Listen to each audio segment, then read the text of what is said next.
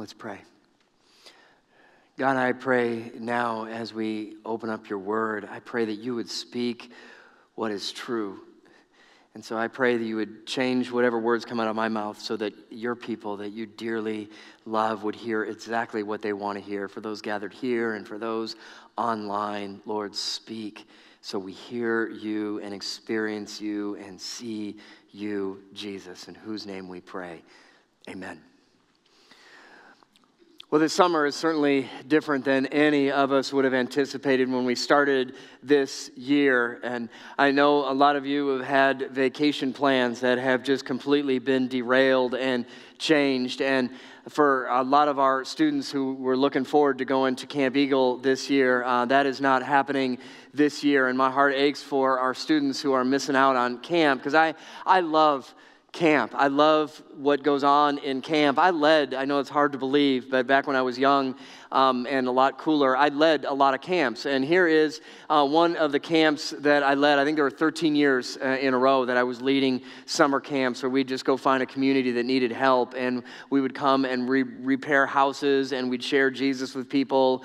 Um, but to see the transformation that would happen in the students' lives that would go on these trips, it was amazing to see, which is why I dedicated so much time to leading a group of people to go out and do that. I love that because it is just transformational. When you take yourself out of an environment and you put yourself into a different environment, it just gives God a lot of room to do a lot of great work.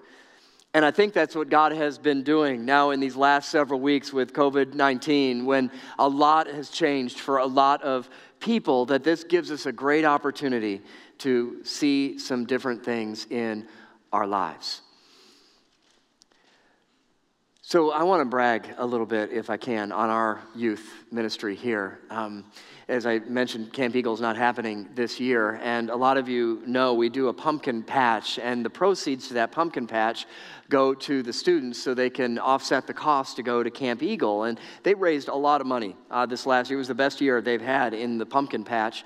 And, and so they had sent that money to Camp Eagle, and then Camp Eagle said, Well, we're not doing camp this year. You can do one of three things with the money. Um, you can either um, get a refund for that money, and we'll send you the money back. You could leave it um, in our bank account and just keep it there for next year, and that'll be there for you. Um, or if you want, you can donate that money. And I tell you, I'm really proud of our students because what they chose to do was to donate that money. The vast majority of them said, you know, rather than keeping that for ourselves, um, we'll most likely have another pumpkin patch this fall. God will provide, and we'll be generous.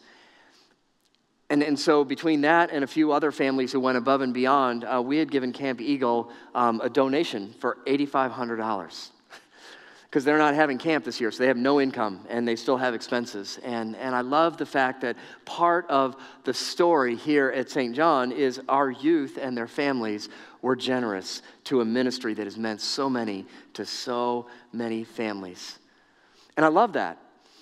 Because in a, in a world that seems to be all about hoarding and keeping it to ourselves, um, here is the reverse of that. Because that really is often what happens when you follow Jesus. He turns things upside down. What the world is doing, Jesus is telling us to do just the opposite. And instead of hoarding, um, our youth ministry, um, as Corey was leading through that process, decided no, let's be generous. That's the opposite of hoarding. So we're going to do just that. And I love that. It made me stop and wonder. I thought, man, when I was their age, um, I wonder if I would have thought like that, that my first reaction would have been, hey, why don't we be generous? Because I'll be honest, I think my first reaction would have been, hey, let's keep that because then I can think I can go for camp for free next year. Between this money and money next year, I think we'll be covered. And they said no. And I'm thinking, I'm not sure what I would have been as a kid, because this was me at camp, by the way. I'm not sure I picked up on a lot of stuff at camp. That was our uh, between eighth grade, ninth grade camp, and uh, and so there I was slung out on a log. I probably missed a lot of things going through life. But whether you've ever been to a camp, my guess is if you follow Jesus for any period of time, You've had some kind of experience that was like, I want to capture this in a bottle. Man, I want to keep this forever. This has transformed my life. And you just crave those moments, whether it was camp or maybe a worship experience or somewhere you were at, you just connected with Jesus on such a deep, deep level.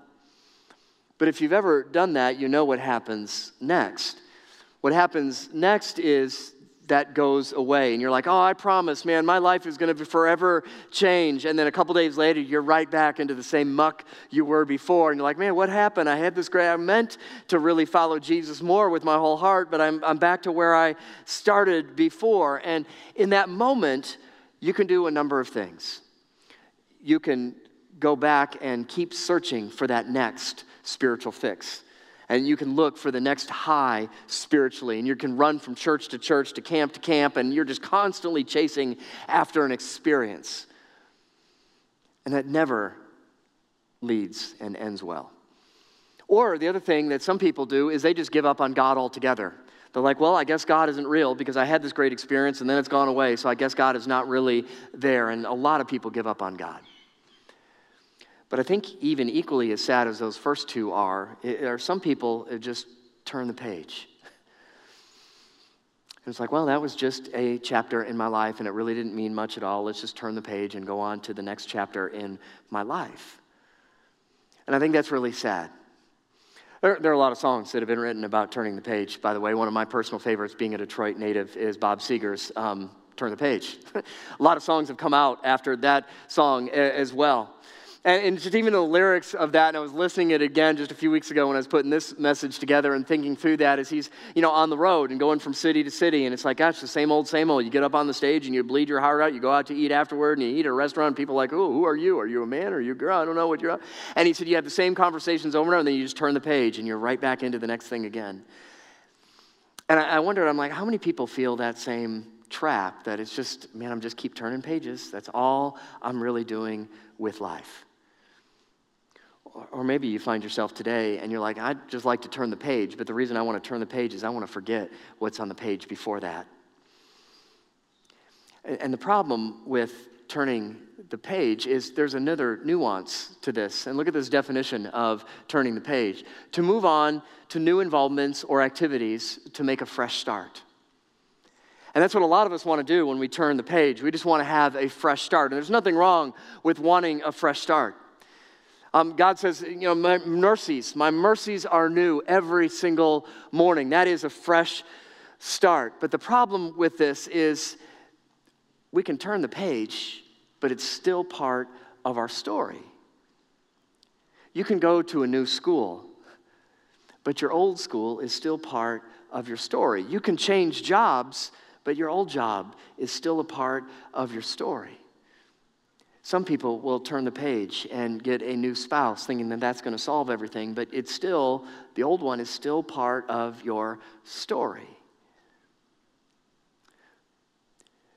Which leads us to a couple interesting questions. Now, if you're here last week, I promised I would get you one question that will really help you live your life better, and we're going to get to that. But before we get to that, I got a couple of questions that are going to help us get to that one question. And so the first question is simply this What do I do with the part of my story that I don't want anyone to know. We all have parts of that story. I have parts of that story. I don't want anybody to know. You have parts of that story. You don't want anybody to know. What are you supposed to do with those parts of the story that you don't want anybody to know? It's part of your story. You can turn the page, um, but it's still there. It's still part of your story. Well, Paul who some of you are familiar with. Paul wrote a number of the books that make up what we call the New Testament. And, Paul started his career as a zealot. He was extremely zealous for following God. And in the midst of that, decided this new movement of Jesus followers had to be squashed. And so he did everything he could to destroy the movement of Jesus followers, including persecuting people, imprisoning people, putting people to death. In fact, he was there when Stephen, the first martyr we hear about in the book of Acts, was stoned to death. It was Paul whose name at that time was Saul, who was standing there at the highest ranking official giving approval that he should die. So if anybody know what it feels like to like I'd just love to forget about the past. I'd love to start new and fresh again and just turn the page. It was Saul. But God got a hold of his life. And, and listen what he says in Philippians. Here's some great advice if you want to know about what to do with things in your past that you wish weren't there. Brothers and sisters, because this isn't a men thing. it's not a woman thing. It's a every human creature thing. Brothers and sisters, I do not consider myself yet to have taken hold of it. In other words, my story's not done yet. But one thing I do, forgetting what is behind. And I thought that is a really interesting phrase, forgetting. And, and so I thought, well, you can't really forget because isn't it true? Maybe it's just true of me. My, my deepest regrets are the ones that are foremost sometimes in my mind. That I, those are the things I can't forget. I, I forget phone numbers, anniversaries, names. I forget all the things I want to remember, but the things I want to forget are the things that are just stuck and implanted in my mind. So, what does it really mean to forget? Well, it doesn't mean that you don't remember it anymore.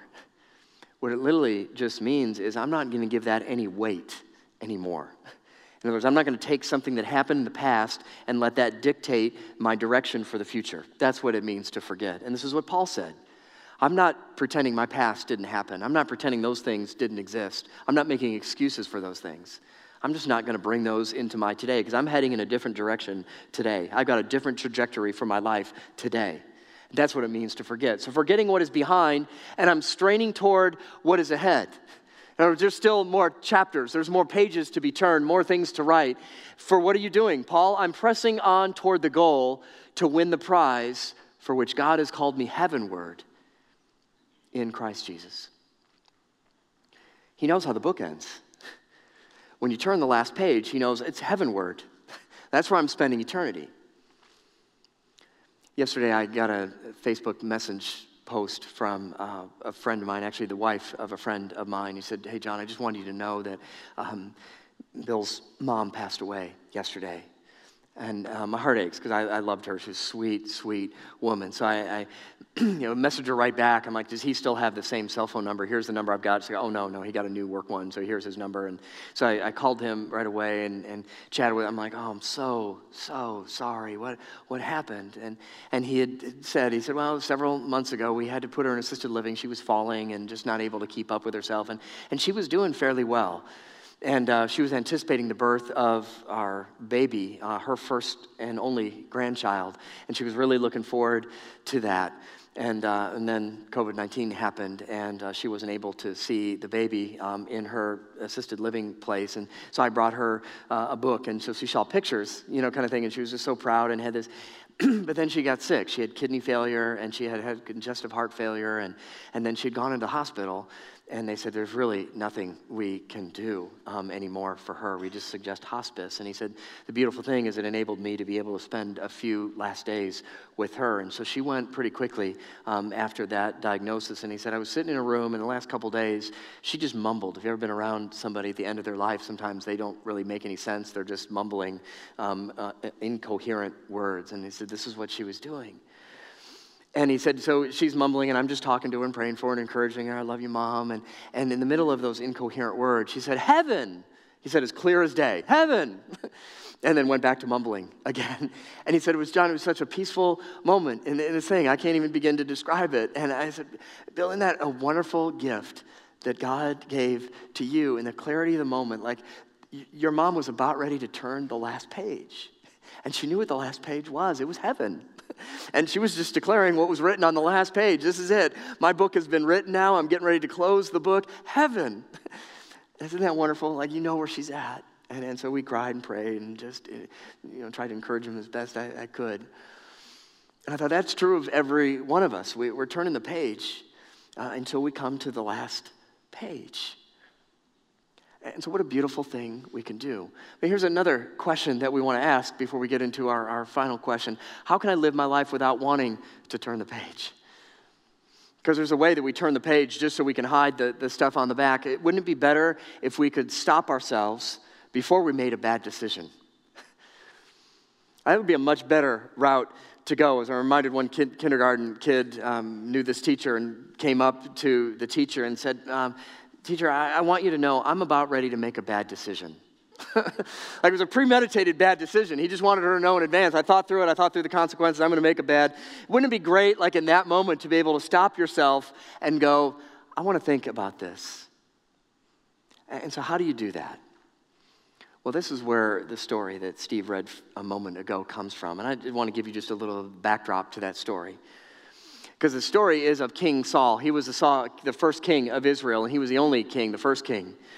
And so he was there, but his heart began to turn away from God. And God saw that, and God said, I'm going to raise up another king, and I want you to go anoint a king. And so he sent Samuel to anoint King David as a young boy. And so he was going to be anointed, he was anointed as the next king of Israel. Well, David um, became part of Saul's court, and he ate with the, uh, the family, and he was a part of the family, and did all of those kind of things together. And, and David then killed Goliath. And so that ensued, and it, David's popularity was rising, and people are like, hey, Saul, you're okay. But boy, David is. And so Saul began to get really jealous of David.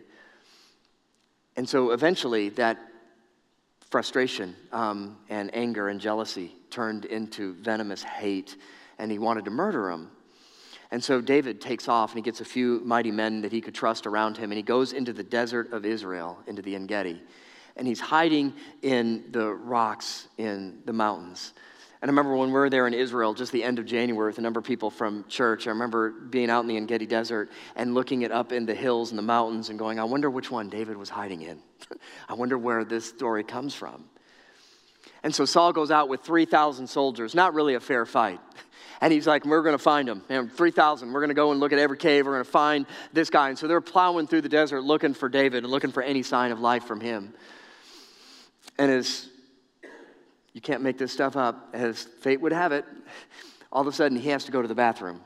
And if you're just a soldier in Saul's army, it didn't really matter what you needed to do. It mattered what the king needed to do. And when the king had to go to the bathroom, everything stopped and the procession stopped. He gets off and like, where am I going to go to the bathroom? I want some privacy. He goes into one of the caves, and not just one of the caves. He goes into the cave where David and his men were hiding and he comes out of that bright desert sun and he goes into a cave, can't see a thing, and goes in a few steps to relieve himself and go to the bathroom. And while he's in there, um, the men see what's going on because their eyes are darkened with the cave and they see Saul coming into the cave. And the men are whispering to David, You're not going to believe, like Saul's here. Like this, this must be from God. God delivered your enemy into your hand. Go take him, David. The kingdom is yours. This has got to be what God foretold and wants you to do. And so David begins to take steps toward Saul, and something happened in those moments where he started out with the intent that this is mine and I'm going to kill him, and something changed. And instead of killing him, he just took his sword and cut off a piece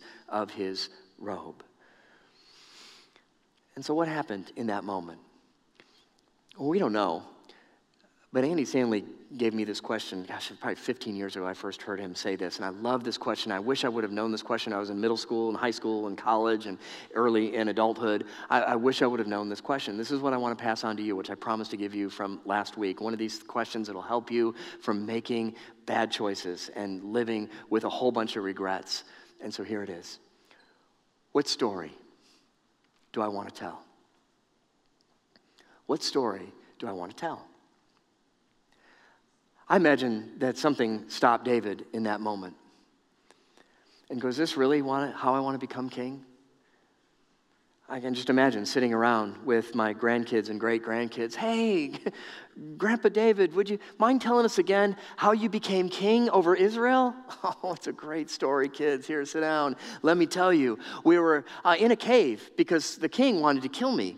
And so I was hiding in a cave, fearing for my life. And, and there I was with a few of my men. And then King Saul just happened to come in. He had to go to the bathroom. And so he came into the bathroom and, and he was doing his business. And, and then I just came up with a sword and cut off his head. And I came out of the cave with his head in my hand. And I said, Oh, wow, you must be King now, David, you're king. And that's how I became king. and I imagine something in his mind's like, I don't want that to be my story. I don't want that to be the story that I killed the king. That's why I love this question. If you can pause before you make a decision and ask, what story do I want to tell? Because it's going to be a part of your story. It's a permanent part of your story. And so you can pretend it doesn't exist, but it's, it's still there.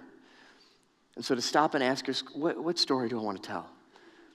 So I can look back over my life and sit down with my kids, my grandkids, friends, whoever else you want to sit down and share your story with, that I don't have a whole pile full of regrets. So, what kind of story do you want to tell? Well, there's a few nuances of this that I'll, I'll share with you. One, you don't want to share a perfect story. One, because nobody has a perfect story. And, and so often, this is what we do in church, right? We clean up our story and make it as perfect as possible. It's like, oh, wow, you're wonderful. And don't you hear those stories and you walk away going, wow, I'm not that person. My, my daughter, I think, is, has taught me this really well as, as a dad. I think what my daughter relates to most often when we're driving home and I'd pick her up from school and we have these little conversations, she'd connect more with me when I would tell her stories of where I failed than when I succeeded. Because there's something about, wow, you failed too, Dad, that gives you permission to connect.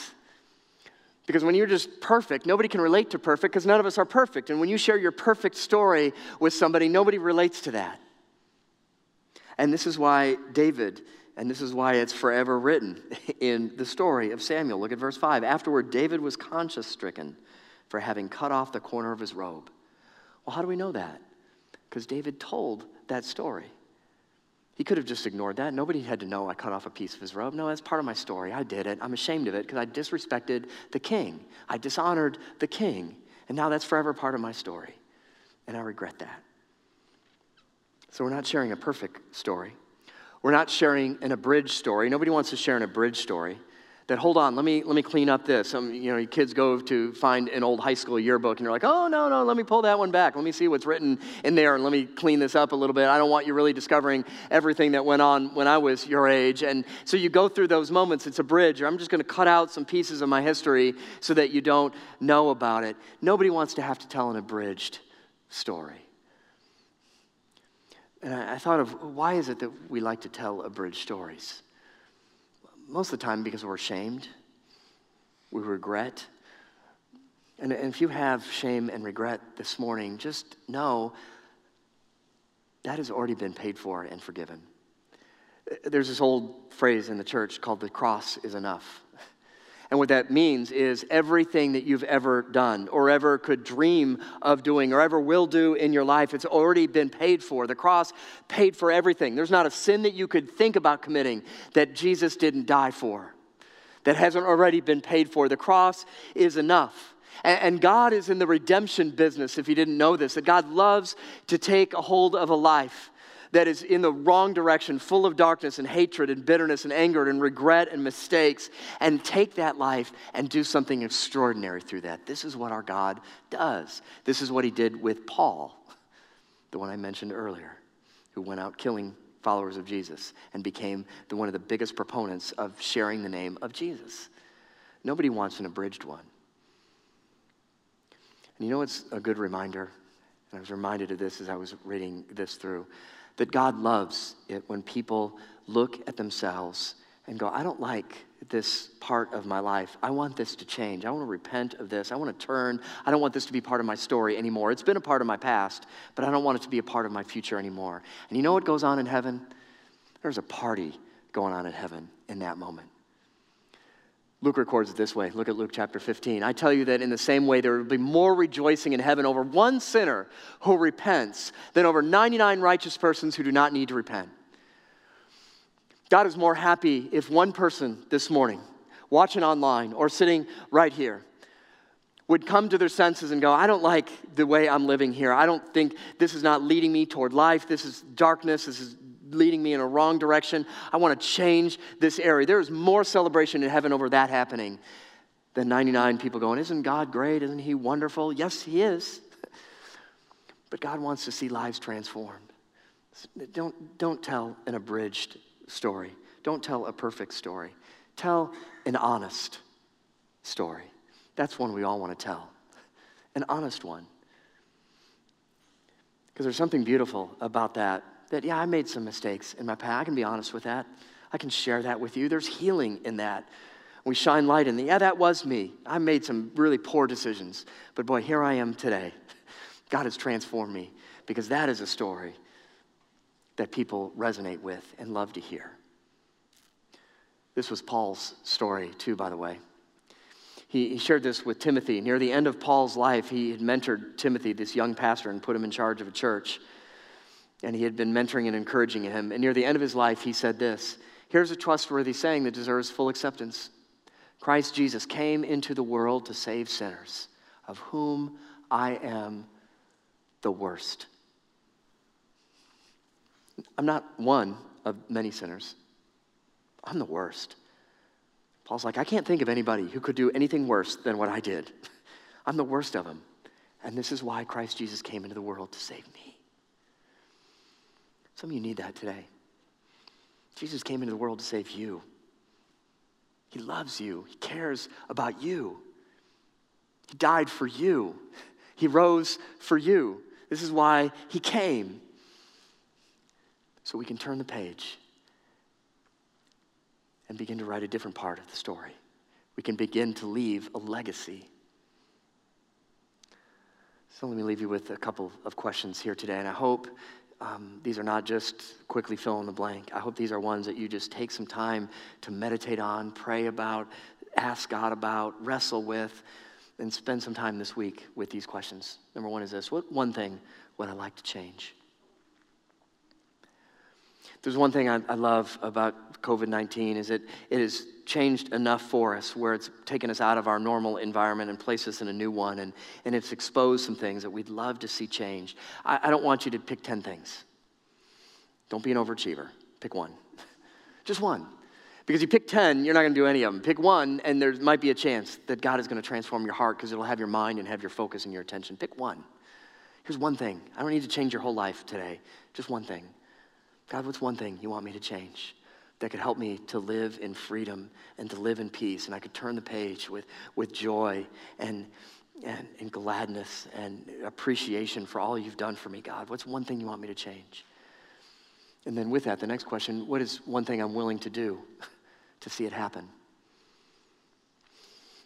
Because one thing to just write it on a page, or if you're bold enough, you could put it down in the little notes on the bottom of YouTube or Facebook if you're watching online. Here's one thing I'd love to see change and encourage one another that way. But let me encourage you to find somebody to share it with, whether you put it in the chat section online or you share it with a, a friend. You can call them up and say, you know what I was thinking? After this message I heard on Sunday, here's one thing I'd like to see change. Would you help me to keep this in my mind and on my focus? And would you help hold me accountable and talk to me every week? Just ask me how it's going because I really want to see this change in my life. I want to write a new story. I want to turn the page. So let me encourage you this morning to do just that. Turn, turn the page. There's more of your life yet to be written. There's a legacy to leave. And the world needs people who have an honest story that Jesus called me out of this way of living into a better way of living and Jesus set me free from this, and, and now I'm free. But the world needs more of that today. Would you be one of those persons who leaves and lives a legacy?